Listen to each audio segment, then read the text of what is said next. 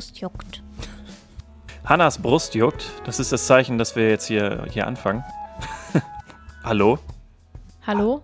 Ha- Hallo? Seid ihr noch da? Lebt ihr noch? Wir Hallo? Sind, wir sind passend zum Outtake letzte Woche.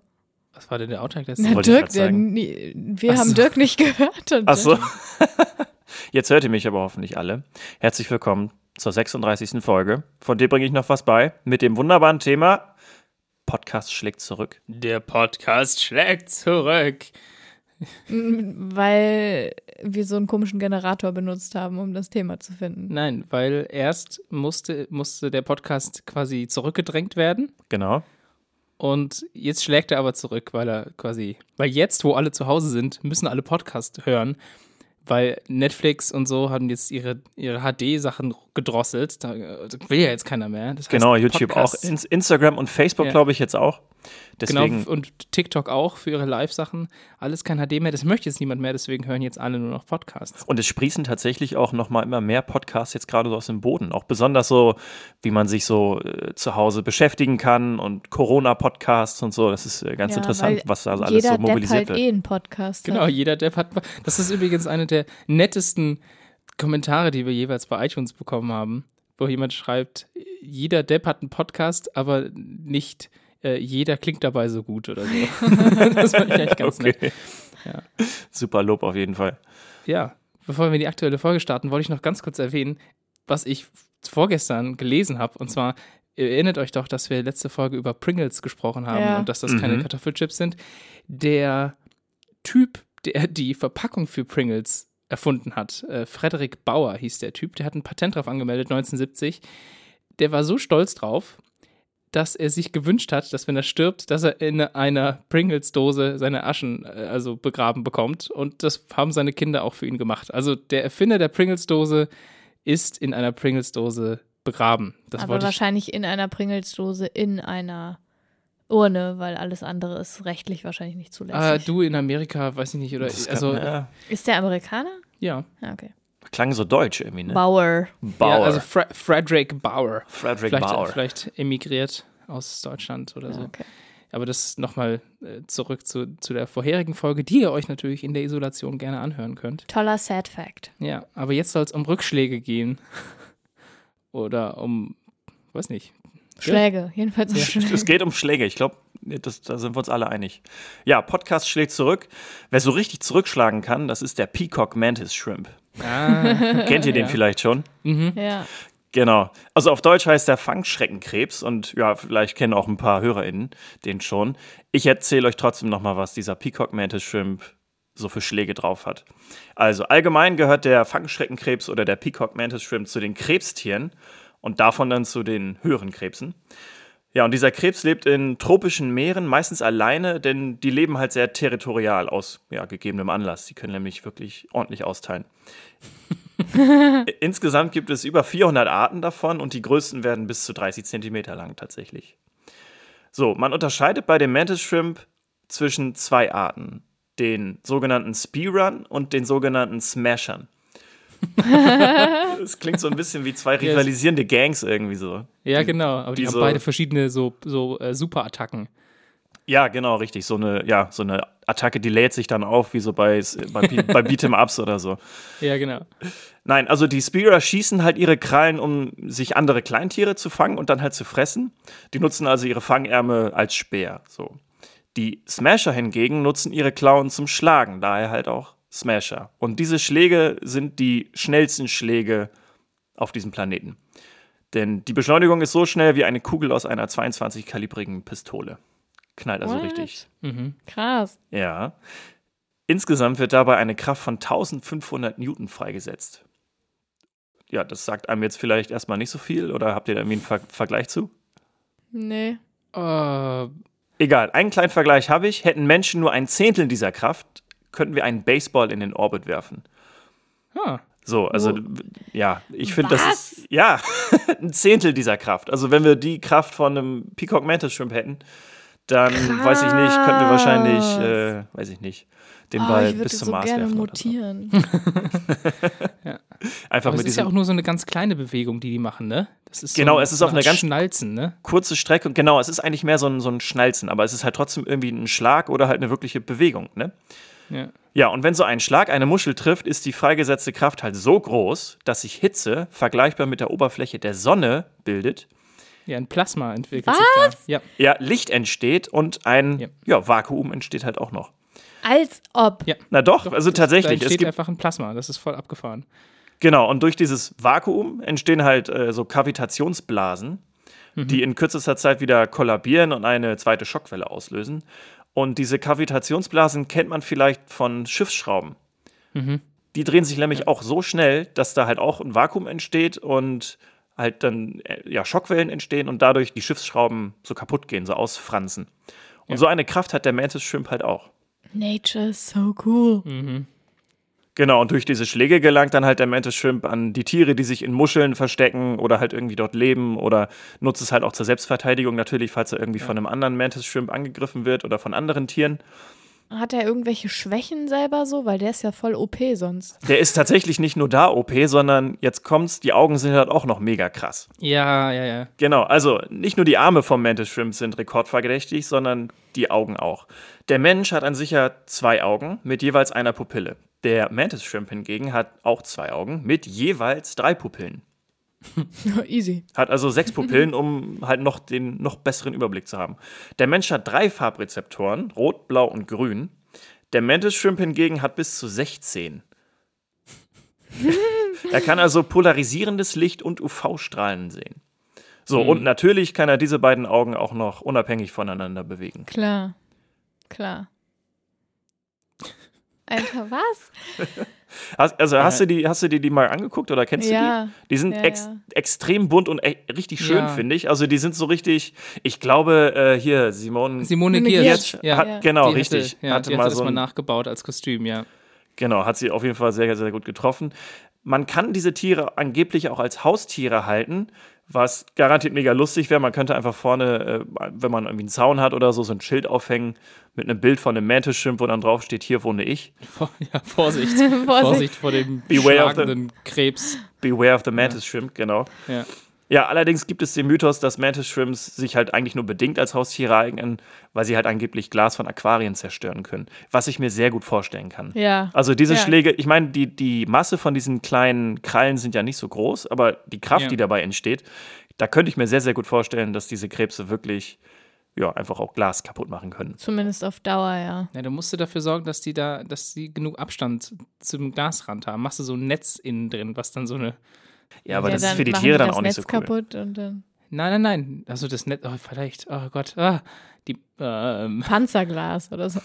Weiß nicht, irgendwas muss man machen können. Ein Panzerglas-Aquarium. Auf jeden Fall wäre das, glaube ich, ein richtig cooles Haustier, wenn du einfach so ein, ich will nicht sagen Mutant als Haustier hast, aber das ist halt so, solche krassen Fähigkeiten, die es auf diesem Planeten in der Form so eigentlich nicht nochmal gibt. So.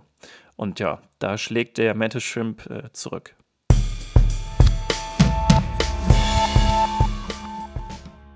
Ich finde das irgendwie verrückt, dass du gerade diese zweiundzwanzig Millimeter Pistole-Geschichte erwähnt hast, weil ich habe bei dem Thema natürlich an Rückschlag gedacht und da gibt es ja mehrere Sachen, an die man so denken kann, zum Beispiel, dass man eben, wenn man eine Waffe abfeuert, auch den Rückstoß spüren kann, aber ein Rückschlag ist ja auch, wie soll man sagen, eine plötzliche Verschlechterung eines Zustands, zum Beispiel auch des geistigen Zustands und ich habe jetzt für den Podcast eine Geschichte rausgesucht, die beides so ein bisschen vereint. Ja, ja, wir schreiben das Jahr neunzehnhunderteinundachtzig oder zweiundachtzig, so um den Dreh rum. Und es geht um den jungen Highschool-Schüler George. Man weiß tatsächlich außer den Vornamen nichts über ihn. Und das war ein richtig guter Schüler mit hervorragenden Leistungen. Und der hat aber dann plötzlich angefangen, Zwangsstörungen zu entwickeln. Also Zwangsstörungen kennt man vielleicht aus dem Englischen als O C D, ne? Also Obsessive Compulsive Disorder. Oder früher hat man im Deutschen auch Zwangsneurose gesagt, sagt man heutzutage nicht mehr so viel. Und er hat einen Waschzwang entwickelt. Das heißt, er hat sich hunderte Male am Tag die Hände gewaschen. Ich weiß, das soll man jetzt in Zeiten von Corona auch oft machen, aber nicht hunderte wow. Male. Mhm. Ja. Und der hat auch ganz oft am Tag geduscht, hatte Angst vor Bakterien und Keimen überall. Und das Ding ist halt, dass man das eigentlich nicht möchte. Also man möchte sich nicht ständig waschen und äh, duschen Klar. und alles, aber man kann irgendwie nicht anders, ja. weil irgendwas in einem dazu drängt. Das ist das bei Zwangsstörungen. Genau. Immer. Und das hat da, dafür gesorgt, dass er von der Schule geflogen ist, dass er seinen Job, den er zu der Zeit hatte, äh, verloren hat. Ähm, man muss wissen, zu der Zeit war er siebzehn oder achtzehn Jahre alt. Mhm. Und der hat so sehr darunter gelitten, dass er in Therapie gegangen ist und ist auch behandelt worden, aber ein Jahr später geht er zu seiner Mutter und sagt, sein Leben sei so elend, er würde lieber sterben. Und die Mutter, die dann auch den Preis für die beste Mutter überhaupt bekommen hat, hat dann gesagt, naja, dann geh halt und erschieß dich.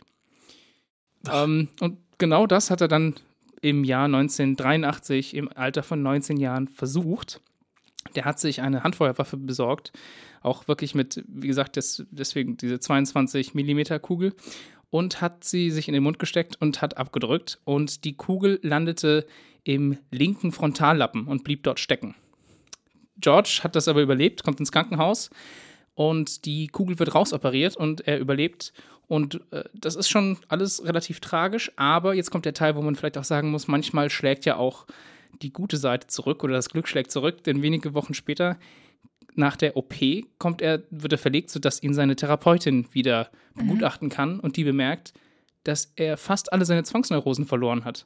Weil er sich die weggeschossen hat? Sozusagen. Ja. Also bei dieser O P sind vermutlich die Teile im Frontallappen entfernt worden, die dafür gesorgt haben, dass er diese Zwangsstörungen hatte. Ist das denn regulär so, dass diese Zwangsstörungen im Frontallappen verorten, zu verorten sind? Ich glaube nämlich eigentlich ja nicht. Super schwierig. Also zu der Zeit hat man in ganz schlimmen Fällen, wo man das quasi nicht mit Therapie ähm, behandeln konnte, äh. hat man so zehn bis dreißig solcher O Ps im Jahr in den Vereinigten Staaten gehabt, dass man äh, Teile des Frontallappens ja. entfernt hat, oh. mit sehr, sehr gemischten Erfolgen. Also manchmal hat es wunderbar funktioniert, manchmal äh. gar nicht. Es ist ja auch sehr ähnlich zu dem Fall von Phineas Gage. Über den haben wir, glaube ich, schon mal gesprochen im Podcast, dem eine Metallstange ja. durch den Kopf ist. Ja. Und das Spannende ist jetzt aber, dieser George, der hatte keinerlei Nachteile. Der hatte keine, keine Hirnschäden, der hatte keine Beeinträchtigung, keine körperlichen. Der hat danach dann seine Ausbildung fertig gemacht, ist aufs College gegangen, hat weiterhin Einsen überall geschrieben, hatte keine, wie soll man sagen, Sozial. keine sozialen mhm. Veränderungen, außer dass er eben diese Compulsive Disorder nicht mehr hatte, was natürlich krass ist. Ne? Das also ist da hat krass. er richtig, richtig viel Glück gehabt und es ist auch super selten, dass sowas dann natürlich auch in der Form passiert. Wobei, das stimmt nicht ganz. Er hatte noch ganz leichte Formen ähm, von O C D und zwar hat er Fenster immer doppelt geschlossen, um sicherzustellen, dass sie wirklich zu sind. So, ja, okay. Aber okay, gut, im das Vergleich aber, zu dem, was ja, es genau. halt vorher war, ist es krass und der konnte dann anscheinend ein ganz normales Leben führen und hat, hat sich quasi wirklich selbst geheilt, indem er sich in den Kopf geschossen hat. Krass, und da kann wow. er ja dann auch erstmal anfangen, das Verhältnis zu seiner Mutter zu verarbeiten. Ja, ja. ja. ja, ja. auf jeden Fall. Ja. Das erinnert mich so ein bisschen ja. an die, an die Geschichten, die wir im Zusammenhang mit den Savants oder die ich da mal erzählt habe. Da gab es ja auch Leute, die zum Beispiel durch einen durch einen Einschlag von einem Baseball zum Beispiel am Kopf mhm. halt übernatürliche Fähigkeiten entwickelt haben. Und vielleicht hat das ja damit auch irgendwie, also dass halt, dass halt ja. externe Einflüsse, also irgendwie eine, ja, mhm. eine Zerstörung von irgendwie Gewebe oder irgendwie ein Unfall dann tatsächlich so, sowas dann bewirken, dass man entweder Zwangsneurosen ablegt oder irgendwie andere Fähigkeiten irgendwie dazu ja. bekommt. Ja, so. Ich meine, das Gehirn ist ja immer noch also super unerforscht ja. Ja. und sind ja so viele Strukturen, die miteinander zusammenhängen, Strukturen, die sich neu bilden können, auch wenn welche verletzt sind, andere erholen sich nicht mehr, man mhm. weiß also immer noch so wenig, also diese Neurowissenschaften sind so krass. Ja, mhm. ist auch so, wenn man mal nachguckt, was die gängige Theorie ist, wodurch diese Zwangsstörungen mhm. äh, ausgelöst werden, da ist man sich überhaupt nicht einig. Ja. Also man spricht auch wirklich nur von Theorien und vieles kann man durch, momentan durch, sagt man, Verhaltenstherapie ist wohl ja. the way to go. So ganz oft ist es aber auch eine Mischung aus Medikamenten und Verhaltenstherapie und manchmal eben halt auch eine Operation am Frontallappen, in, aber in super, super, super wenigen Fällen. Ja, ja. ja das finde ich super gruselig. Da gibt es ja auch diverse Filme, Serien, ja. wo dann irgendwie die Leute irgendwie unters Messer sollen. Ja, da werden dann ganze Lobotomien Hirn, gemacht oder ja, ja, ganze ja, genau. irgendwie Hirnstämme Mega oder so rausgenommen scary. werden und alles. Ja, ja, ja, das ist so gruselig. Ja. Also, oh, also da musst du echt, also um das, um an deinem Hirn rum operieren zu lassen, wie viel Vertrauen du da brauchst mhm, yeah. in die MedizinerInnen, Alter. Das ist echt ja. ganz schön dolle. Wobei ich das ja so spannend fand, ich, ich habe das damals, glaube ich, durch Saw gelernt, dass man ja okay. am, am Kopf operieren kann, ohne zu betäuben, weil man ja, weil keine Schmerzrezeptoren keine hat. Schmerzredu- ja. ja, genau. Und das also, fand ich immer spannend. Vor allen Dingen, es gibt auch Operationen ja. am Gehirn. Da war jetzt zum Beispiel ein Geigenspieler, der hat während genau. der O P Geige, Geige gespielt. Eine Geigenspielerin war das, das war eine, eine Frau. Ja. Also ich habe eine, also das war ein Geigenspieler, den ich, glaube ich, gesehen hatte. Ist auch okay. egal. Also da okay. gab es halt ähm, Operationen am offenen Gehirn an dem Menschen und der Mensch hat dann einfach, musste Geige spielen oder halt irgendwie ein anderes Instrument, um zu zeigen, dass quasi genau, die Funktion ja, immer noch fähig weil ist. Weil es KonzertmusikerInnen waren, ne? Also ja, genau, in dem genau. Fall, den Damit wir gesehen hatten. War eine genau. Frau. Achso, ja. okay. Um auch zu zeigen, dass man hier jetzt nicht versehentlich gerade an der falschen Stelle irgendwie arbeitet, die das dann beeinträchtigen könnte. That's ja. just so scary. Ja, ist abgefahren. Ja, aber er hat ziemlich viel Glück gehabt, der gute George. Das Ganze, wie gesagt, ist schon neunzehnhundertdreiundachtzig Stimmt, neunzehnhundertdreiundachtzig, richtig. Also das heißt, von damals bis heute hat sich natürlich viel getan, was die Forschung in die Richtung angeht. Ähm, aber alles, was ich über ihn finden konnte, geht davon aus, dass er ein völlig normales und angenehmes Leben dann nachgeführt hat. Ja, wenn man sich von seinem suizidalen Wunsch erholt hat. Ach Mann, ey. Sachen jeder kennt, aber niemand weiß, wie es richtig heißt. Richtig heißt. Wie heißen die Anzeigen auf einem Bahnsteig? Du meinst, wo die Züge herkommen und wo sie hinfahren? Genau. Bahnanzeigen. Hinweisblätter. Nein, das sind die sogenannten Zugzielanzeiger. Sachen jeder kennt, aber niemand weiß, wie es richtig heißt. Richtig heißt. Ich habe mal eine Frage. Das sind immer die besten Themen, die so ja. anfangen. Wenn so ein Mantis Shrimp euch haut, dürft ihr, Gesicht? dürft ihr dann zurückhauen? Äh, also ich glaube, ich darf einen Mantis Shrimp hauen, ja. Würde ich, glaube ich, auch machen. Ah ja, okay. Also, ist das ja. dann Notwehr? Es kommt drauf an, ob es nicht noch andere Wege gibt, wie ich dafür sorgen könnte, der imminenten Gefahr durch den Mantis Shrimp zu entgehen. Die sind mega schnell, ne? Also im Wasser bist ja, du auf jeden ja, Fall langsamer. So ich glaube, es ist die einzige Möglichkeit, dem Mantis Shrimp zu entkommen. Ja, ist keine Notwehr. Warum nicht? Weil Notwehr nur gegenüber Angriffen erfolgen kann, die durch einen Menschen stattfinden. Ja, jetzt stell okay. dir vor, ein Mantis... Okay. okay, ja, okay. Was ist, wenn Simone, was, wenn Simone Giertz mit ihrem Mantis Shrimp-Kostüm mich hauen will? Dann ist das ja dann Notwehr, weil sie ja ein Mensch ist. In einem Mantis Shrimp-Kostüm. Quod erat demonstrandum. Genau. So vic pro quo. So nämlich. Quarum quöbel. Lirum larum okay, Löffel also, stehen. Ich möchte heute mal kurz die Basics der Notwehr mit euch durchgehen. Das ist ein super komplexes Thema das und glaub ich, ich ja. reiße auch nur mal die Grundzüge an, so für alle, die sich auf der Straße gerne prügeln. Und dann schreien, ne, das war Notwehr. Ja, genau. Wer hat angefangen? Ja. Die Notwehr findet man in Paragraph zweiunddreißig Strafgesetzbuch. Und man braucht ein paar Dinge, damit man überhaupt Notwehr üben kann, so nennt sich das. Üben? Ja. Das muss man noch mal ein bisschen üben mit der Notwehr. Okay. Ausüben ja. halt, ne? Mhm. Ich habe schon gesagt, man braucht einen Angriff durch einen Menschen. Der Angriff ist gegeben, wenn er gerade stattfindet, bevorsteht oder noch fortdauert. Es gibt ja auch so sogenannte Dauerdelikte, wo ein Angriff zum Beispiel über Jahre stattfinden kann. Ah, geht es dann auch um so psychische Angriffe? Genau, mhm. zum Beispiel. Also so diese Haustyrannen-Geschichte. Ich weiß nicht, ob wir im Podcast schon mal über den Haustyrannenfall gesprochen haben. Ich bin mir super, super unsicher. Aber da geht es dann darum, dass irgendwie meistens ja dann Männer ihre Frauen extrem unterdrücken. Und wenn die Frauen dann in, irgendwann beschließen, dem Mann körperlich was zu tun, dann fällt das auch häufig unter Notwehr, weil es mhm. eben ein Dauerdelikt ist durch ihn, mhm. weil der Angriff sozusagen fortdauert als Dauerdelikt. Okay, also wir brauchen erstmal einen Angriff, einen gegenwärtigen durch einen Menschen. Dann muss der Angriff rechtswidrig sein. Mhm. Also weil zum Beispiel, wenn du unterschrieben hast, dass der Arzt dich operieren darf am mhm. Knie mhm. und dir das Knie aufschneidet und du dir dann boxt, dann ist Hat es keine nicht. Notwehr. Okay. Ja. Mhm. Ja. So, also mal als ja, oder wenn man, wenn man irgendwie beim, beim, beim Kampfsport oder so ist, da ist man ja auch Schlägen oder, genau. oder Gewalt irgendwie genau. in irgendeiner Form ausgesetzt, aber dann ist es ja halt auch keine Notwehr. Hm. Ja, vermutlich, also, solange es nicht über ja, ein gewisses Maß genau. hinausgeht. Ja, okay, oder so, klar, ja. genau. Genau. So, und dann braucht man eine Notwehrhandlung und es muss eine Verteidigungshandlung sein. Es darf keine Angriffshandlung sein? Genau. Hm. Und zwar muss man durch diese Verteidigungshandlung in die Rechtsgüter des Angreifers oder der Angreiferin eingreifen. Das heißt, ich kann nicht Notwehr üben, indem ich zum Beispiel den Nebenmann boxe. Also wenn jetzt ja. eine Gruppe da steht und mich haut einer aus der Gruppe und ich hau dann aber den, der nicht gehauen hat und daneben stand, dann ist es im Zweifel halt keine Notwehr. Ach krass, das heißt, wenn ich zum Beispiel, mich verprügelt jemand und ich sehe aber das, keine Ahnung, ich denke mir was jetzt wirklich was Böses aus, dass ein kleines Kind daneben steht und ich gehe zu dem Kind und äh, drohe dem Kind quasi Gewalt an, um zu sagen, hey, der schlägt mich weiter, ich tue dem Kind was, wenn du nicht aufhörst, dann ist das keine Notwehr. Genau, mhm. weil du musst mhm. quasi in die Rechtsgüter der Angreifenden sozusagen eingreifen durch mhm. deine Handlung. Ja. Also du darfst nur den irgendwie beeinflussen oder die. Und dann muss natürlich die Handlung auch irgendwie erforderlich sein.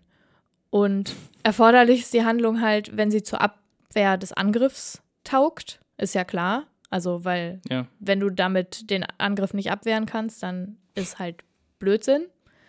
Und man muss immer die Verteidigungsart wählen, die dem Angreifenden oder der Angreifenden den geringsten Schaden zufügt. Hm. Also man muss immer das mildeste Mittel wählen, was einem ah, zur Verfügung okay. steht. Das bedeutet nicht, dass du weglaufen musst, wenn ja. dich jemand haut. Das ist nicht das mildeste Mittel. Aber zum Beispiel Schusswaffengebrauch ist halt in den ger- seltensten Fällen das geringste Mittel. Das ja. geringste Mittel. Und da gibt es halt auch noch besondere Voraussetzungen. Also wenn du eine Schusswaffe gebrauchst, musst du erst androhen, dass du sie gebrauchen wirst. Dann musst du einen Warnschuss abgeben und dann darfst du erst drauf schießen. Oh, das ist oh, wahrscheinlich okay. in Deutschland so dann. Genau. Ja, weil in Amerika Le- nein, geht das garantiert ich, ich nicht. Ja, ja, auch, ich, das, das, vom ich rede vom ja. Strafge- deutschen Strafgesetzbuch. Yeah. Yeah. So. Und dann gibt es halt noch die Gebotenheit, die erfüllt werden muss. Und das sind dann so sozialethische Einschränkungen. Zum Beispiel, wenn dich ein schuldlos Handelnder oder eine schuldlos Handelnde angreift, also ein Kind mhm. zum Beispiel oder eine betrunkene Person oder jemand mit einer psychischen Störung oder so. Oder wenn auch die Person in einem engen familiären Verhältnis zu dir steht, dann musst du zuerst ausweichen und eine rein defensive Abwehr Oh, krass. Mhm. Das heißt Schutzwehr vor Trutzwehr. Also sch- du musst dich erst schützen und dann darfst du zurückschlagen, wenn das nicht hilft. Hm. Oder okay. irgendwie mhm. zurück angreifen. Das ist aber halt wirklich nur bei so Fällen, also bei so sozialethischen Fällen, wo eben die Person, die angreift, selber nicht schuldfähig ist, zum Beispiel, wie hm. ich gerade gesagt habe. Genau, dann ge- fällt unter die Gebotenheit halt noch sowas wie Bagatelldelikte. Also es gibt halt so Sachen wie Schusswaffengebrauch gegen einen Apfeldieb oder eine Apfeldiebin. Das geht natürlich nicht klar. Ja. Ne? Also das sind, also so, das ist einfach extrem unverhältnismäßig. Ja. Und in der Gebotenheit wird dann auch noch geguckt, dass es keinen Rechtsmissbrauch durch dich gab. Also, wenn du provoziert hast und dich daraufhin jemand boxt, dann darfst du dich nicht mit einem Boxen zurückverteidigen, sondern da musst du weglaufen oder die Hände überm Kopf vergraben oder was auch immer. Das heißt, wenn du der, der Provokateur oder die Provokateurin warst, dann hast du geringere Rechte in der Notwehr. Okay, ich meine, du kannst, du kannst dich natürlich immer noch wehren, klar, aber also du wenn kommst du, dann halt wenn nicht dein, schuldfrei davon. Ja, so wie, ja, klar, also du darfst dich eh, also wenn, wenn dich jemand angreift, niemand steht ja daneben und sagt, nein, das ist jetzt nicht okay. So. Also ich meine, du entscheidest immer noch, was du selber ja. tust. Aber es geht halt jetzt gerade um die Rechtfertigung hm. der Notwehr. Also ja. es ist halt, wenn du dadurch der Person, die dich eben angegriffen hat, einen Schaden zufügst, dann kann es halt unter diesen Kriterien, die ich gerade genannt habe, dazu kommen, dass du nicht rechtswidrig gehandelt hast, hm. weil du eben die Verletzung wegen einer Notwehrsituation hervorgerufen hast. Aber wenn du jetzt provoziert hast, dann gelten halt eben andere Regeln mhm. für dich. Ist ja. ja auch total klar, weil ja. da gibt es halt immer wieder so Fälle von so ganz cleveren Leuten, die denken, oh, ich provoziere den jetzt und dann haut er mich und dann haue ich so richtig ich den zurück. Oder so, oder, oder, ja, ja dann hau ich, dann habe ich nämlich einen Grund zurückzuhauen. Mhm. So. Oh, das sind die Besten. Das sind die, das sind so Leute. Ah. Genau. Ich habe mich ja zum Glück noch nie mit jemandem so richtig geschlagen. Also noch nie irgendwie auf der Straße, dass irgendjemand äh, mir eine Faust ins Gesicht gehauen hat oder so. Dass ich mich irgendwie wehren musste, zum Glück. Ähm, ja, ist ja, doch gut. Auf jeden Fall. Ich auch nicht. Aber was uns passiert ist, da hast du noch nicht bei uns gewohnt, Dirk. Da ist jemand unten bei uns in die Wohnung eingedrungen. Ah, doch, die Story kenne ich aber. Ja, ja. Ins Haus. Ins Haus, in unsere Wohnung. Nicht ins, in die Wohnung. ah, sorry, ins genau, Haus. ins Haus, ins Treppenhaus und hat dort Sachen kurz und klein geschlagen. Und dann haben zwei Mitbewohner bei mir, haben den überwältigt. Also der, der hat vorher wirklich mit einem Teleskop, Schlagstock äh, versucht, uns anzugreifen, solche Sachen, und hat die Wohnung verwüstet. Und dann hat, wurde er von uns über, quasi überwältigt und am Boden festgehalten, bis die Polizei kam. Und dann hat er auch schon geschrien, Polizei, oh, nehmen Sie die fest, sofort.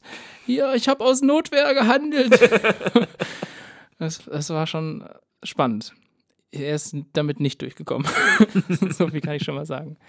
Ja, im Zweifel war das, was dein Mitbewohner gemacht hat, auch keine Notwehr, weil er f- ja vielleicht gar nicht selber angegriffen wurde. Doch, doch, doch, der, okay. wurde, der wurde selber angegriffen, und er hat vor allem den auch nur überwältigt und quasi am Boden gehalten. Ah, okay. Also er hat quasi ja. keine stärkere Gewalt, keine Verletzungen okay. aus. Okay. Mit einem ja, gekonnten Judowurf. Genau. Sehr gut. Ja, es gibt dann ja noch so Fälle, in denen man zum Beispiel daneben steht und jemand wird verprügelt und man will dann irgendwie beistehen. Mhm. Und das muss ja auch irgendwie rechtlich abgedeckt sein, dass man dann dafür nicht kassiert, wenn ja. man jemandem mhm. helfen will. Das läuft aber nicht über die Notwehr, sondern das läuft über den rechtfertigenden Notstand. Und dafür reicht, reicht quasi, dass eine Gefahr von jemand, von irgendetwas ausgeht. Und es muss halt auch nicht dir gegenüber stattfinden, sondern kann halt auch Personen in deiner Nähe. Mhm. Okay, das heißt, wenn ich jemanden sehe, der jemand verprügelt, darf ich hinrennen und dem eine reinhauen. Ja, es gibt ja auch so Fälle, wo zum Beispiel du denkst, dass du angegriffen wirst. Also der Angriff mhm. muss ja noch nicht stattgefunden haben, ne? Also du kannst ja auch… Stimmt. Ähm, und du denkst, ja. du wirst angegriffen mhm. und dann handelst du schon und haust quasi im vorauseilenden Gehorsam dem eine rein, und dann stellt sich aber raus, dass du nur gedacht hast, dass irgendwie ein Angriff stattfindet. Ja. Und das sind super, super schwierige rechtliche Konstellationen, die ja. sind sehr beliebt im ersten Staatsexamen abgeprüft zu werden. Ich wollte gerade sagen, ich erinnere mich, ich erinnere mich ja. daran, dass du von solchen Fällen genau, mal erzählt hast. Genau, weil ja. da ist es ganz, ganz schwierig, worüber wird das jetzt eigentlich gelöst? Ja. Ist das eine Vorsatzfrage? Und… Aber das sind halt dann so, so Sachen, die es wahnsinnig kompliziert machen. Mhm. Aber Wichtig, ja. ja. Wichtig ist vielleicht einfach nur, man, man darf auf jeden Fall dazwischen gehen. Ja, man darf dazwischen man gehen. Ja, auf jeden Fall. Ja, und man ja. wird auch nicht dafür bestraft. Ja. So, es wird nur aus unterschiedlichen Ebenen mhm. sozusagen entschieden. Okay, das heißt, Mantis Shrimp hauen nicht okay? Doch, Mantis Shrimp hauen ist auch okay. Ist dann halt auch Notstand. Okay. Keine Notwehr. Ah, okay. Alles klar.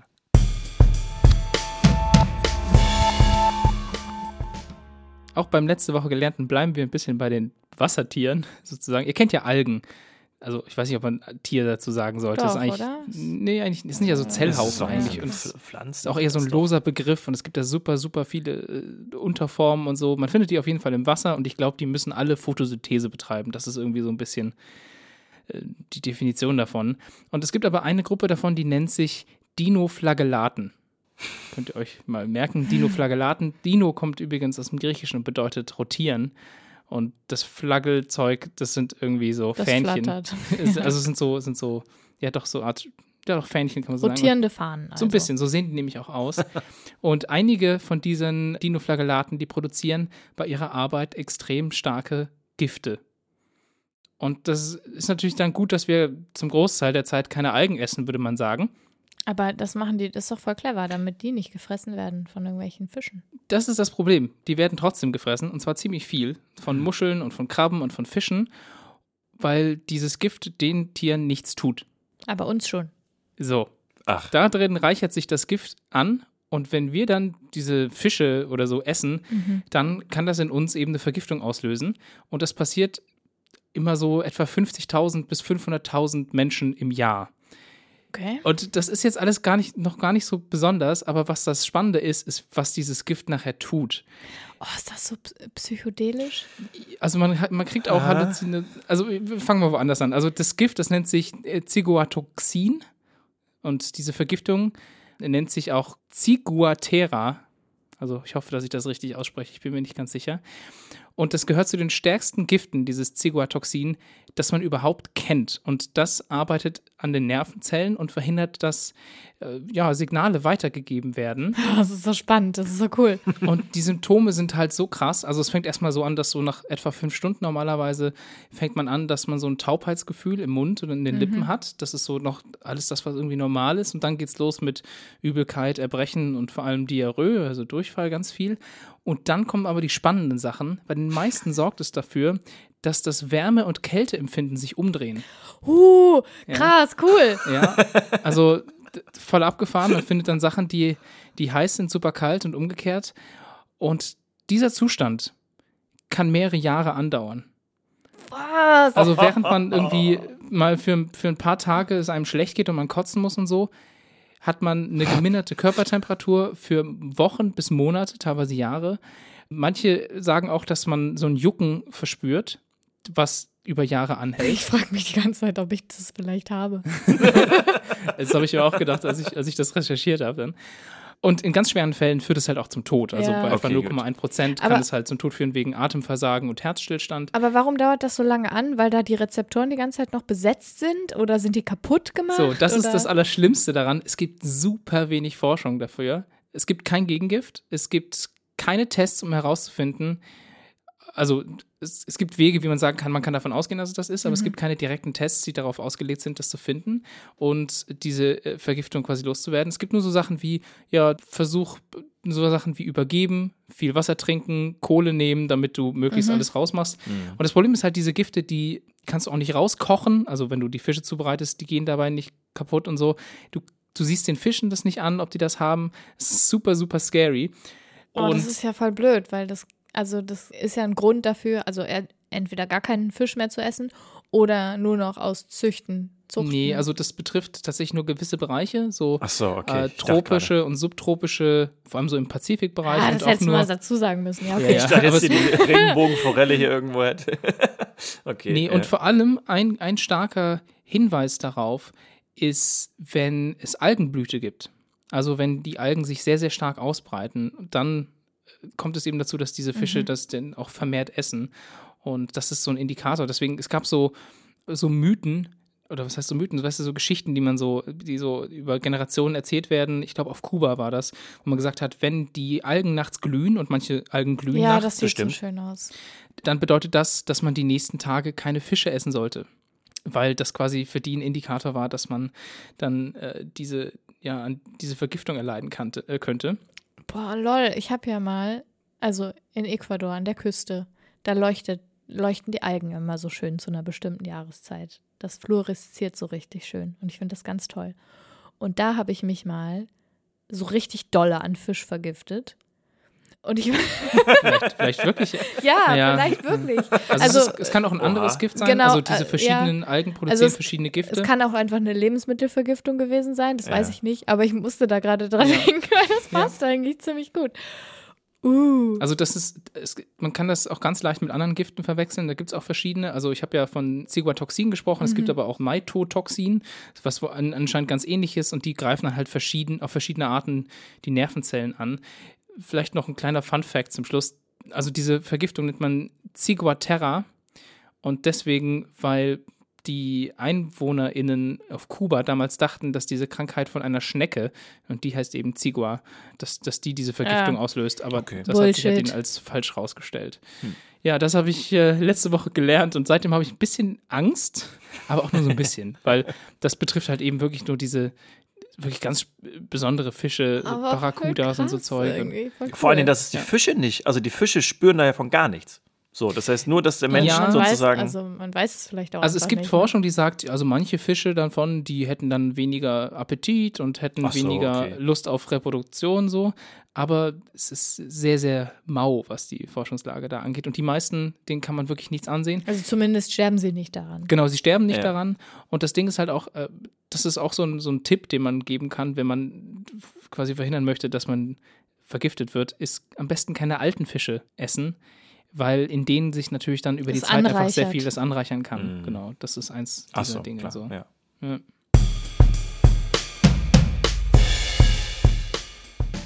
Ich habe letzte Woche gelernt, was alles so unseren Bauchnabeln schlummert.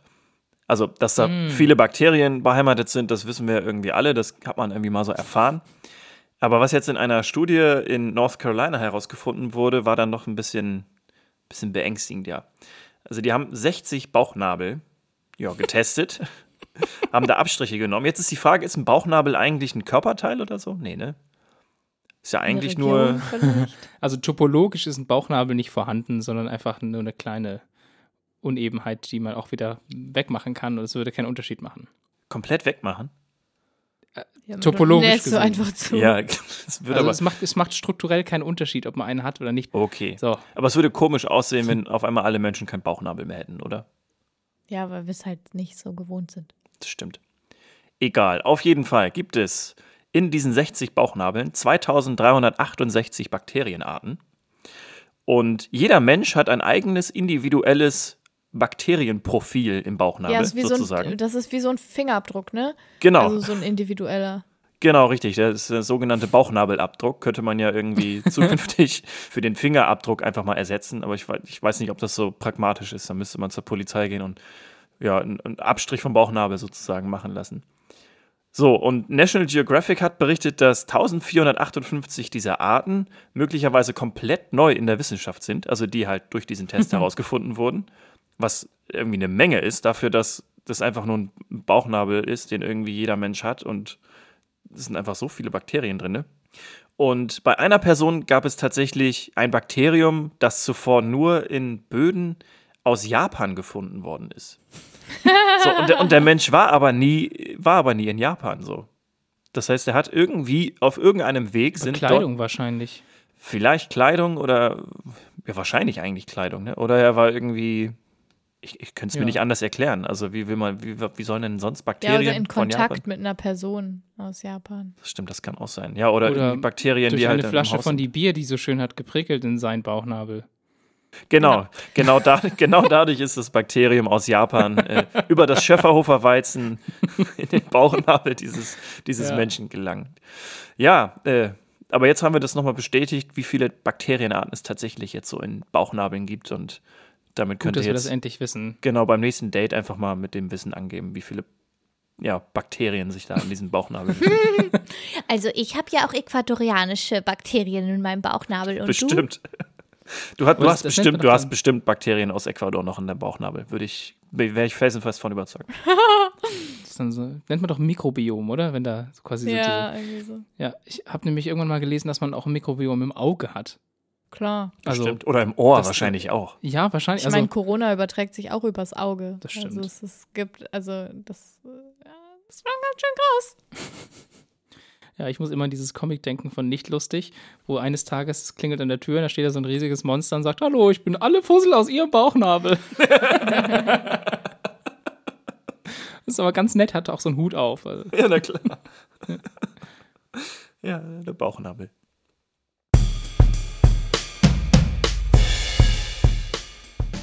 Mein letzte Woche gelerntes ist auch wieder tierisch. Und zwar haben Keas ein grundlegendes Verständnis für Mathematik. Wer? Keas? Keas, das sind Papageien. Ah. Keas. Genau. Und zwar haben im Fachmagazin Nature Communications die AutorInnen von der University of Auckland berichtet, dass Keas Relative von absoluten Häufigkeiten unterscheiden können hm. und außerdem okay. Statistiken berücksichtigen. Und zwar war der F- schon mal, ist schon mal eine Information, ne? Also sie wurden sozusagen konditioniert, dass schwarze Klötze Belohnung bedeuten und hellere Klötze aber nicht. Mhm. Und dann wurden durchsichtige Gefäße vor ihnen positioniert, in denen unterschiedlich viele schwarze bzw. orangene Klötze drin waren und zum Beispiel im Verhältnis zwanzig zu achtzig. Und dann hat ein Mensch aus jedem Gefäß verdeckt jeweils einen Klotz rausgenommen. Und dann mussten die Papageien zwischen den Händen wählen. Und sie haben sich fast immer nach der entsprechenden Wahrscheinlichkeit entschieden. Das heißt, wenn achtzig Prozent der Klötze schwarz waren in dem einen Gefäß, dann haben sie sich auch für die Hand entschieden, die in das mhm. Gefäß gegriffen hat. Auch wenn ah. sie vorher nicht gesehen haben, welcher Klotz rausgenommen wurde. Und auch als in beiden Behältern gleich viele schwarze, aber unterschiedlich viele orangene Klötze drin waren, haben sich die Vögel gemäß der Wahrscheinlichkeit entschieden. Ja, mega smart. Super clever ist. Und dann hat sich auch nichts geändert an ihrer Cleverness sozusagen, als für die Behälter, in denen mehr schwarze Klötze waren, ein Hindernis eingebracht wurde. Das heißt, der Mensch konnte nicht mehr so leicht an die schwarzen Klötze kommen in dem Behälter und das haben sie berücksichtigt und haben dann auch dabei nach der Wahrscheinlichkeit entschieden. Not bad. Ja, gut, ne? Das ist echt heftig. Und ja, und dann haben sie noch den Test gemacht, dass zwei verschiedene Menschen jeweils einen Klotz aus einem der Gefäße genommen haben. Und die Keas haben sich für den Klotz desjenigen Menschen entschieden, der vorher gezielt nach den schwarzen Klötzen gesucht hat im Gefäß. Hm. Auch obwohl, spannend. Obwohl ne? sie nicht gesehen haben, was, was dann rausgenommen, dann rausgenommen wurde. wurde. Und der Umgang der Vögel mit diesen Wahrscheinlichkeiten ist vor allen Dingen deshalb so erstaunlich, weil sie diese kognitiven Herausforderungen in ihrer natürlichen Umgebung überhaupt nicht haben. Hm. Mhm. Und die AutorInnen werten das halt als Indiz dafür, dass sich die Gehirne der Keas im Laufe der Evolution darauf eingestellt haben, flexibel auf verschiedene Fragestellungen zu reagieren, statt nur spezifische Lösungen für bestimmte Probleme bereitzuhalten. Ah. Aber es ist halt super clever, weil, also, man weiß ja eh, dass Vögel ziemlich kluge Lebewesen mhm. sind, aber das sind ja wirklich komplexe Wahrscheinlichkeitsgeschichten, die sie da ausprobiert haben, mit diesem Hindernis mhm. da drin und so. Ja. Das ist schon ganz spannend, finde ich. Ja. Ja, ist cool. Ich meine, Vögel, deswegen liebe ich ja diese Dokumentationen. Man sieht einfach, und da wurde es auch mal erklärt, Vögel, denen geht es meistens so gut in den Umgebungen, in denen ja, sie sind, dass, dass sie sich das leisten können, sich, sich auf ganz andere Sachen zu konzentrieren. Evolutionär weiterzubilden. Ja. Genau, und ja, deswegen also machen ja diese ganzen Balztänze und dann bauen die Hütten und dann ja. Das machen die nur deswegen, weil die es können. Ja, ja aber, naja, wir müssen aufpassen, weil Evolution ist ja nicht aktiv, ne? Das stimmt. Ja, ja. Aber ja, ja. Habe ich ja nicht gesagt. Nee, aber es klingt immer so ein bisschen so, ja, die wenn man haben so gedacht, uns geht es jetzt also gerade gut, dann lernen wir jetzt mal was Neues. So. Ja, ja, so ein bisschen, aber, aber, aber, also, aber die Natur ja. lässt es sozusagen zu, ja. weil es nicht darum geht, nur zu überleben. Ja. Ja, ja, ist super cool. Die können das wahrscheinlich auch besser als einige Leute nach dem Schulmathematikunterricht. Ja, voll. Ich, Vielleicht also, wirklich, als ich ja, das ja. gelesen habe, dachte ich mir so, wundern. keine Ahnung, ob ich das so hingekriegt hätte. Dirks bestes Land der Welt. Das beste Land der Welt des heutigen Tages ist Chile. Ja. Ja. Warum? Aber warum? Das längste Land der Welt ist es. Nee, ist es nicht, aber ja, das ist. Echt nicht? Ich dachte, das sei das längste so von Süd nach Nord, oder? Also. F- nee, aber, aber Verhältnis vielleicht, Seite. Ja, zu das, das definitiv. Das also kein Land ja. ist so dünn wie Chile. Also, also ist es wirklich, also keine Ahnung, ich finde es wirklich, ich könnte mich jedes Mal beömmeln, wenn ich Chile auf der Karte sehe. Ja, das stimmt, ja. So, aber erstmal zu Chile selber. Mit siebenhundertsechsundfünfzigtausendeinhundertzwei Quadratkilometern ist Chile so groß wie Sambia. Ja, und damit hundert Mal so groß wie Bahrain oder ein Zehntel von Australien. Okay. Wenn man, ah. Chi- wenn man Chile so auf der Karte sieht, dann hat man irgendwie keinen Vergleich, wie groß Chile ja, wirklich ist. Weil es, ich habe also, überhaupt keine Vorstellung davon. Es ist einfach, es ist wirklich einfach bizarr. Aber das heißt, ich könnte Chile zehnmal nebeneinander setzen und hätte dann Australien gebaut. Von der Fläche, ja, genau. Also ja, ich weiß cool. nicht, ob dann das Verhältnis stimmt, aber ja, du könntest äh, zehnmal ja. Chile nebeneinander legen und dann hast du Australien. Das kann man vielleicht. Das, ja, nicht schlecht. Oh, das geht. Ja, wo liegt denn Chile eigentlich, Dirk? Chile, Chile liegt auf dem südamerikanischen Teil des amerikanischen Kontinents, an der Westküste, direkt am Pazifik. Und ja, östlich davon ist, ist Argentinien. Nördlich müsste Ecuador sein und Richtig. Peru. Richtig. Ha! Das habe ich nicht mal vorbereitet. ähm, weiß, wisst ihr zufällig, wie die Anden entstanden sind? Über Kontinentalverschiebung? Genau, die Nazca-Platte ist so eine Subduktionsplatte, die sich unter die amerikanische Platte sozusagen geschoben hat. siebzehn Millionen fünfhundertvierundsiebzigtausendunddrei EinwohnerInnen leben in Chile. Und damit ungefähr null Komma zwei vier fünf Prozent der Weltbevölkerung. Relativ wenig also. Mhm. Ja, die Amtssprache ist äh, Spanisch. Chile ist jetzt auch schon seit achtzehnhundertachtzehn unabhängig von Spanien. Woo. Yes. Und die Hauptstadt ist Santiago de Chile. So, warum ist, yes, warum ist Chile nun das beste Land der Welt? Also, wie ihr wisst, liebe ich ja Rekorde. So. Und Chile hat da irgendwie eine Menge von. Also, die trockenste Wüste der Welt. Die Salzwüste? Die Atacama-Wüste. Ja. ja. Genau. Super schön. So cool. Liegt in Chile. Und da wurde, gibt es teilweise Orte, wo jahrzehntelang kein Regen gemessen wurde. Und der jährliche Niederschlagsdurchschnitt liegt gerade bei, mal bei null Komma fünf Millimetern. Und damit ist es nur ein Fünfzigstel der Regenmenge, die im Death Valley in den U S A gemessen wird. Was mega krass ist, weil das Death Valley einfach an sich schon mega heiß und mega trocken ist. Und mhm. die Atacama-Wüste ist da nochmal fünfzig Mal so trocken sozusagen. Ja, im Gegensatz zur trockensten Wüste gibt es den größten Pool der Welt in Chile. In Algarrobo gibt es nämlich einen Pool, der ist zwanzig Hektar groß, also ungefähr zwanzig Fußballfelder. Ja, und Grund für diese Größe ist die Lage des Hotels zu diesem Pool. Das Hotel liegt nämlich direkt am Pazifik. Ja, und blöderweise direkt an einer Ecke, wo ganz, ganz viele Haie zu Hause sind. Und damit die Leute ah. halt trotzdem das Gefühl haben, dass sie in einem Meer schwimmen, haben die einfach einen riesigen Pool gebaut. Alter, krass. Aber was das kosten muss, diese Wassermassen immer auszutauschen und so. Das, das, das weiß ich nicht, keine Ahnung. Die größte Kupfermine der Welt liegt in Chile, die seit dem Bestehen, also seit neunzehnhundertfünfzehn, über drei Milliarden Tonnen Gestein abgebaut haben. Riesiges Ding. Ja, und der letzte Punkt, der wird Hannah, glaube ich, freuen. Die älteste Mumie der Welt kommt aus Chile. Die ist nämlich yes. fünftausendfünfzig Jahre vor Christus einbalsamiert worden. Auf jeden Fall sind das alles rekordverdächtige Gründe, warum, warum Chile so toll ist heute. Okay, einverstanden. Ja. Hannas Herz Beitrag. Herzbeitrag. Herzbeitrag. Wir herzen heute nur. Ja. Ich habe euch was mitgebracht, was mich in den letzten Tagen wirklich so sehr gefreut hat. Mit Tim zusammen eigentlich. Und zwar haben wir einen YouTube-Kanal entdeckt, der mein Herz zum Leuchten bringt. Und ja. man muss dazu sagen, ich habe irgendwie schon eine krasse Abneigung dagegen, Kinder, selber irgendwie mal Kinder zu bekommen, und bin da irgendwie super skeptisch und find's gruselig. Aber dieser Kanal, der nennt sich HiHo Kids. Also HiHo. Genau, H I H O geschrieben. Und der hat verschiedene Formate, und unter anderem gibt es ein Format, in dem Kinder verschiedene Leute aus verschiedenen Berufsgruppen treffen. Und zum Beispiel treffen sie dann, also immer alleine oder maximal zu zweit, eine Gynäkologin.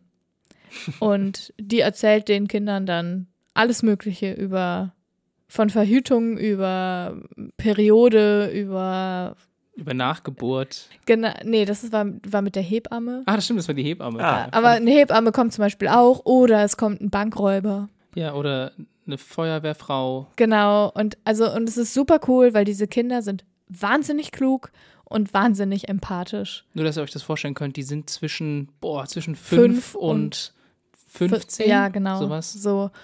Und es gibt halt auch noch andere Formate, zum Beispiel ähm, Kids Try Food, und dann probieren die halt Essen aus, aus verschiedenen und Ländern und Kulturen und, ja. und so. Und das ist auch einfach super nett anzusehen, auch weil die, weil sie einen einfach immer wieder aus den Socken hauen damit, was sie so sagen. Und die hauen also einen einfach raus, die haben halt nicht so einen, so einen Filter wie normale erwachsene Menschen. Ja, genau. Und also die sind so ehrlich, und Tim und ich, wir saßen da regelmäßig und haben geheult. Also weil es einfach so schön war. Die sind einfach so krass reflektiert, und ganz oft wünscht man sich, dass man selber schon diese Reflexion gehabt, gehabt hätte, hätte in damals, dem Alter. Genau. Und das ist auch der Grund, warum das jetzt in meinem Herzbeitrag auftaucht. Also einmal, weil es gut für die Seele ist, aber warum ist es so gut für meine Seele? Weil ich das Gefühl habe, es gibt mir Hoffnung. Ja. Es gibt mir so viel Hoffnung für die kommenden Generationen. Das ist richtig krass. Also ich habe das Gefühl, es ist ein immenser Sprung, der zwischen uns, und wir sind ja schon eine sehr aufgeklärte Generation, und denen stattfindet. Und klar, also das sind auf jeden Fall Kinder, die alle aus privilegierten Familien kommen, würde ich sagen. Also es wirkt, ja. ja, aber es wirkt halt also schon so, dass es AkademikerInnen-Kinder sind, teilweise zumindest. Aber trotzdem ist es, also es ist einfach ein Format, was mir Hoffnung gibt. Ja. Für irgendwie die Zukunft und die gesellschaftliche Entwicklung. Und wenn ihr Lust habt, schaut euch das mal an. Die Videos sind maximal acht Minuten lang oder so. Und ja, HiHo Kids on YouTube. Das stimmt. Schon schön, oder Tim? Ja, ist schon schön. Weil es ist ja auch der Bankräuber zu sehen, über den Dirk mal... Der mit diesem Rettungsring genau. geflüchtet ist. In der Folge, Folge das war? Mimi, nee, Tarnung, Warnung, Mimikry. War das ah, die Folge? Genau. Ja. In der Folge ja. hat Dirk von einem Bankräuber erzählt genau. und auch der, genau wirklich diese Person, die ist dort eingeladen. Mensch, ja. ja, und erzählt, wie das so war und was sich getan hat. Und, ja, und ja. es ist auch wirklich, also in dieser Folge ist er manchmal auch total perplex darüber, was die Kinder fragen. Ja, ja das stimmt, das habe ich auch gesehen. Ist, und das ist einfach wirklich nett anzusehen. Ja. Ja. Ihr habt jetzt ja Zeit. Guckt euch das mal an. Toll. Toll. Toll. Teams Tipps. Für meinen Tipp muss ich eine Kleinigkeit erklären. Normalerweise kommt das nicht vor, aber diesmal muss ich es vielleicht ein bisschen erklären, damit ihr auch wisst, warum das so wichtig ist. Und zwar, ihr wisst ja, was Proteine, also quasi Eiweiße sind, ne? Also kleine Moleküle, die verschiedene Aufgaben erledigen, je nachdem, in welcher Form sie vorkommen. Ja. Mhm. Und Form ist auch ein wichtiges Stichwort. Proteine nehmen nämlich eine gewisse Form an, also die, die richten sich im Raum dreidimensional aus und diese Form, die müssen sie einnehmen, damit sie funktionieren können. Das Ganze nennt man Proteinfaltung. Mhm. Also das ist so der Begriff, oder Folding. Und wenn dabei ein Fehler passiert, dann können die Enzyme, also diese Proteine, nicht mehr richtig arbeiten. Und darum ist das ein super spannendes Feld, weil das kann zu Krankheiten führen. Es kann aber auch dafür sorgen, dass Krankheiten nicht wirklich funktionieren können. Und das ist jetzt nämlich auch der Fall für Corona, also für Covid neunzehn. Denn wenn man es zum Beispiel hinbekommt, dass die Proteine, die auf der Oberfläche dieses Erregers sind, nicht korrekt sind, dann kann der auch seine Arbeit nicht aufnehmen und die Leute nicht richtig infizieren und solche mhm. Sachen. Und das kann man am Computer simulieren. Das heißt, man kann versuchen zu berechnen, wie sich diese Proteine aufbauen, wie sie sich falten. Und das ist aber ein Prozess, der braucht unglaublich viel Rechenkraft und der braucht auch Dauer und man probiert ganz viel und die Simulation, das ist alles sehr kompliziert. Und wenn ihr aber jetzt von zu Hause aus, wo ihr ja gerade alle seid, Interesse habt, das zu unterstützen und denkt, ich möchte Teil eines wissenschaftlichen Teams sein, dann könnt ihr das nämlich seit dem Jahr zweitausend machen. Da hat sich nämlich die Stanford University ein Projekt ausgedacht, das nennt sich Folding at Home. Und die Idee ist einfach, die haben ein Programm geschrieben, das kann man sich runterladen und das führt diese Simulation auf euren Rechnern zu Hause aus und schickt das Ergebnis dann quasi zentral zu denen. Und das heißt, anstatt einen super starken Rechner bei denen zu haben, der das simuliert, nutzt man quasi die Masse aus und hat Hunderte oder Tausende von Rechnern, die helfen, dieses Problem zu lösen und hat damit einfach eine viel, viel, viel stärkere Rechenleistung, als wenn man sich einen mhm. starken Computer zulegt. Und das ist ein Wahnsinnsprojekt, das ist in den letzten Tagen extrem durch die Decke gegangen. Ja, also es sind super, super viele neue Leute, die da mithelfen und dazu beitragen, dass man jetzt schon die ersten Ergebnisse hat, wie das Covid neunzehn-Molekül quasi insgesamt aussieht und wie man vielleicht dann auch rangehen könnte, um, ja, um das kaputt zu machen. Das ist ein ganz kleines Programm, es heißt Folding at Home, kann man einfach runterladen und dann muss man nichts machen. Also, und sendet das auch nicht irgendwelche anderen Daten nee, von deinem Rechner und so? Nee, das bleibt, das bleibt alles, also das hat auch gar keinen Zugriff auf alles andere.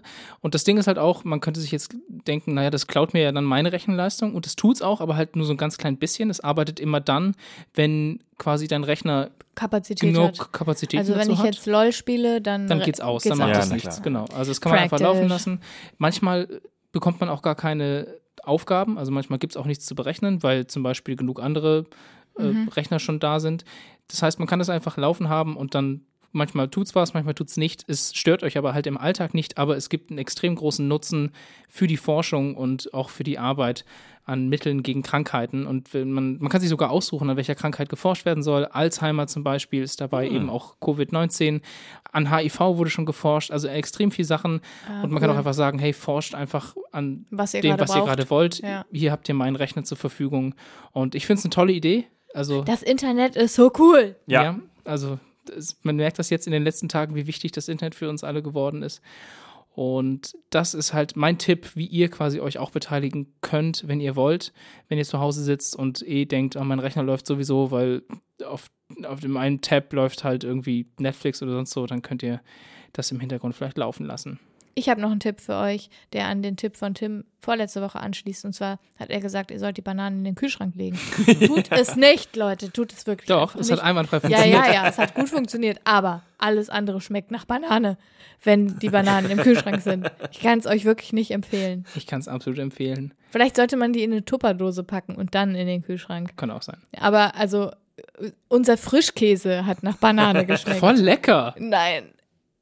Nein. Also das ist bei Zwiebeln passiert, das war mir ja bewusst irgendwie. Ja, deswegen aber, sollte man also die auch so einpacken. Bei Bananen, ja. die ja geschlossen sind, also ja, okay. Ja, you can try it, aber okay. don't try it. You can try it, but don't try it, okay.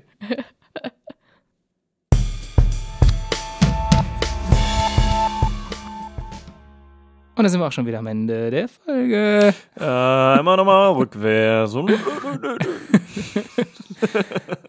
Habt ihr das Video gesehen, wie der, wie der Fußballkommentator aus seinem Fenster ja. raus die Straße kommentiert? Ja. Und der Fahrradfahrer gut. drängt sich einfach durch und wird auch nicht aufgehalten. Ja, also. Und äh, der hält auch genug Abstand. Das, macht, das gefällt mir. Das gefällt mir weit. Ja, das ja.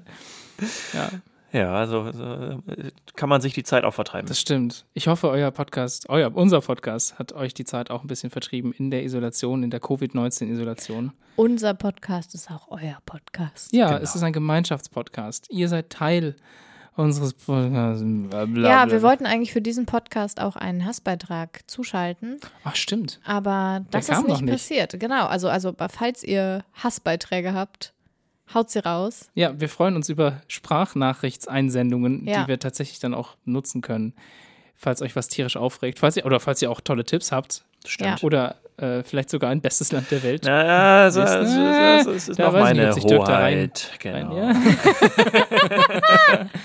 ja? Dann würde dein Thema ja quasi abgezockt. Und das ist auch schon das Thema für die, die nächste, nächste Folge, Woche, die ja. in genau. zwei Wochen online geht. Übernächste Woche. Ja, mal schauen, wie bis dahin die Welt aussieht da draußen. Bleibt safe, bleibt drin, bleibt zu Hause. Und bleibt vor allen Dingen gesund und eure Familie auch. Und äh, ja.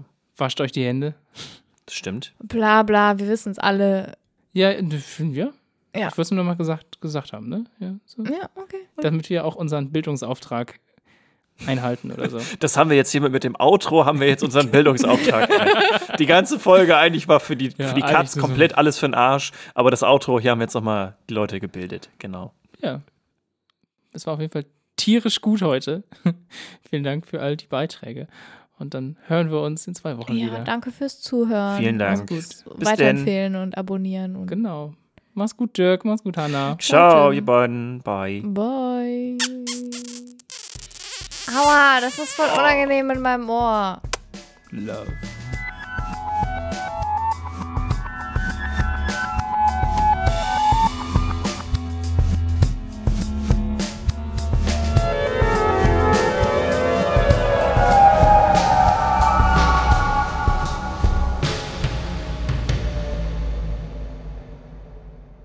Punch out. Punch the fuck out of it. Äh, die Anden sind so schön. Das stimmt. Ich habe immer nur Bilder gesehen, aber ich glaube, irgendwann will ich da auch nochmal hin. I join you. Okay. Ja, wenn die Isolation vorbei ist. Wenn sie vorbei ist, irgendwann.